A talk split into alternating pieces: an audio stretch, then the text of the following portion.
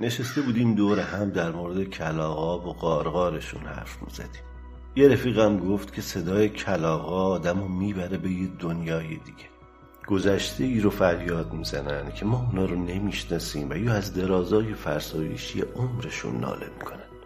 یه رفیق دیگه هم گفت کلاغا انگار داغ دارن. داغ چیزایی که ما ندیدیم یا نخواستیم ببینیم یا به عمرمون قد ندادیم. اون یکی حرفامون رو گوش می‌داد. ساکت بود و با یه آرامش خاصی تو تونها رو گلچین می‌کرد و وقتی ما حرف می‌زدیم داشت با وسواس میریختشون تو آتشگاه پیپش. سکوتش حرفهای ما رو قطع کرد نگاش می‌کردیم.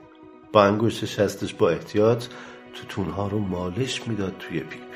سکوت و نگاه ما سکوتش رو شکست. قافل گیر شد از حرف نزدنمون. سرشو گرفت بالا و گفت هرچی میگین درسته ها اما نه. کلاقا درد دارن قصه دارن غیرت دارن.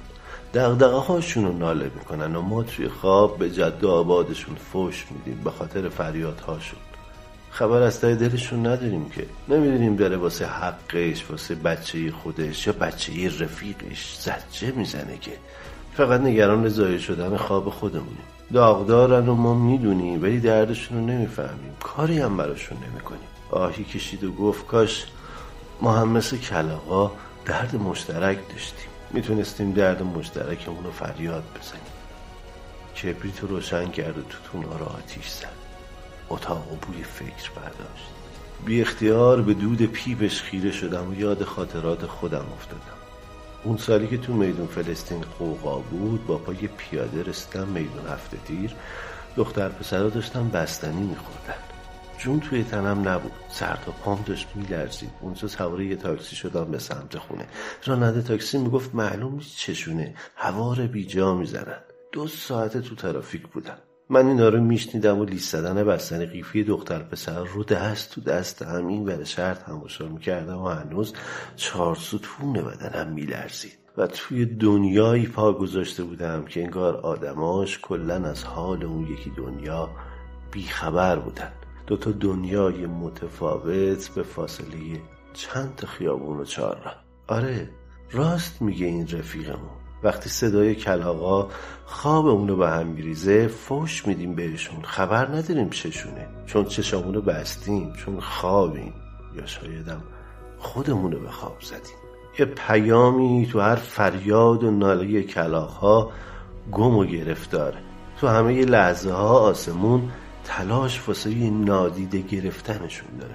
انگار اون بالا تکاپویی در جریانه واسه اثبات عدم وجودشون. چقدر ناله هاشون آشناست.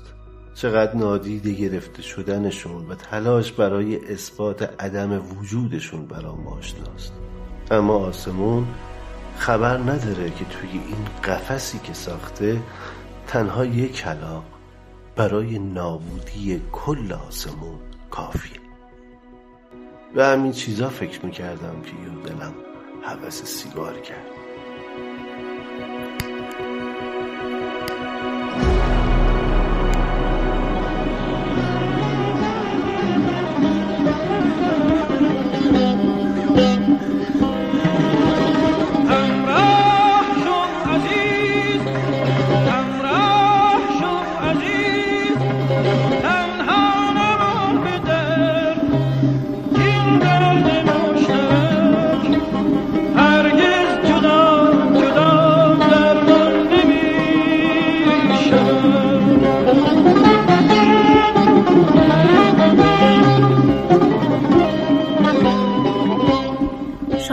شنونده این اپیزود سیزدهم نارادیو بودید.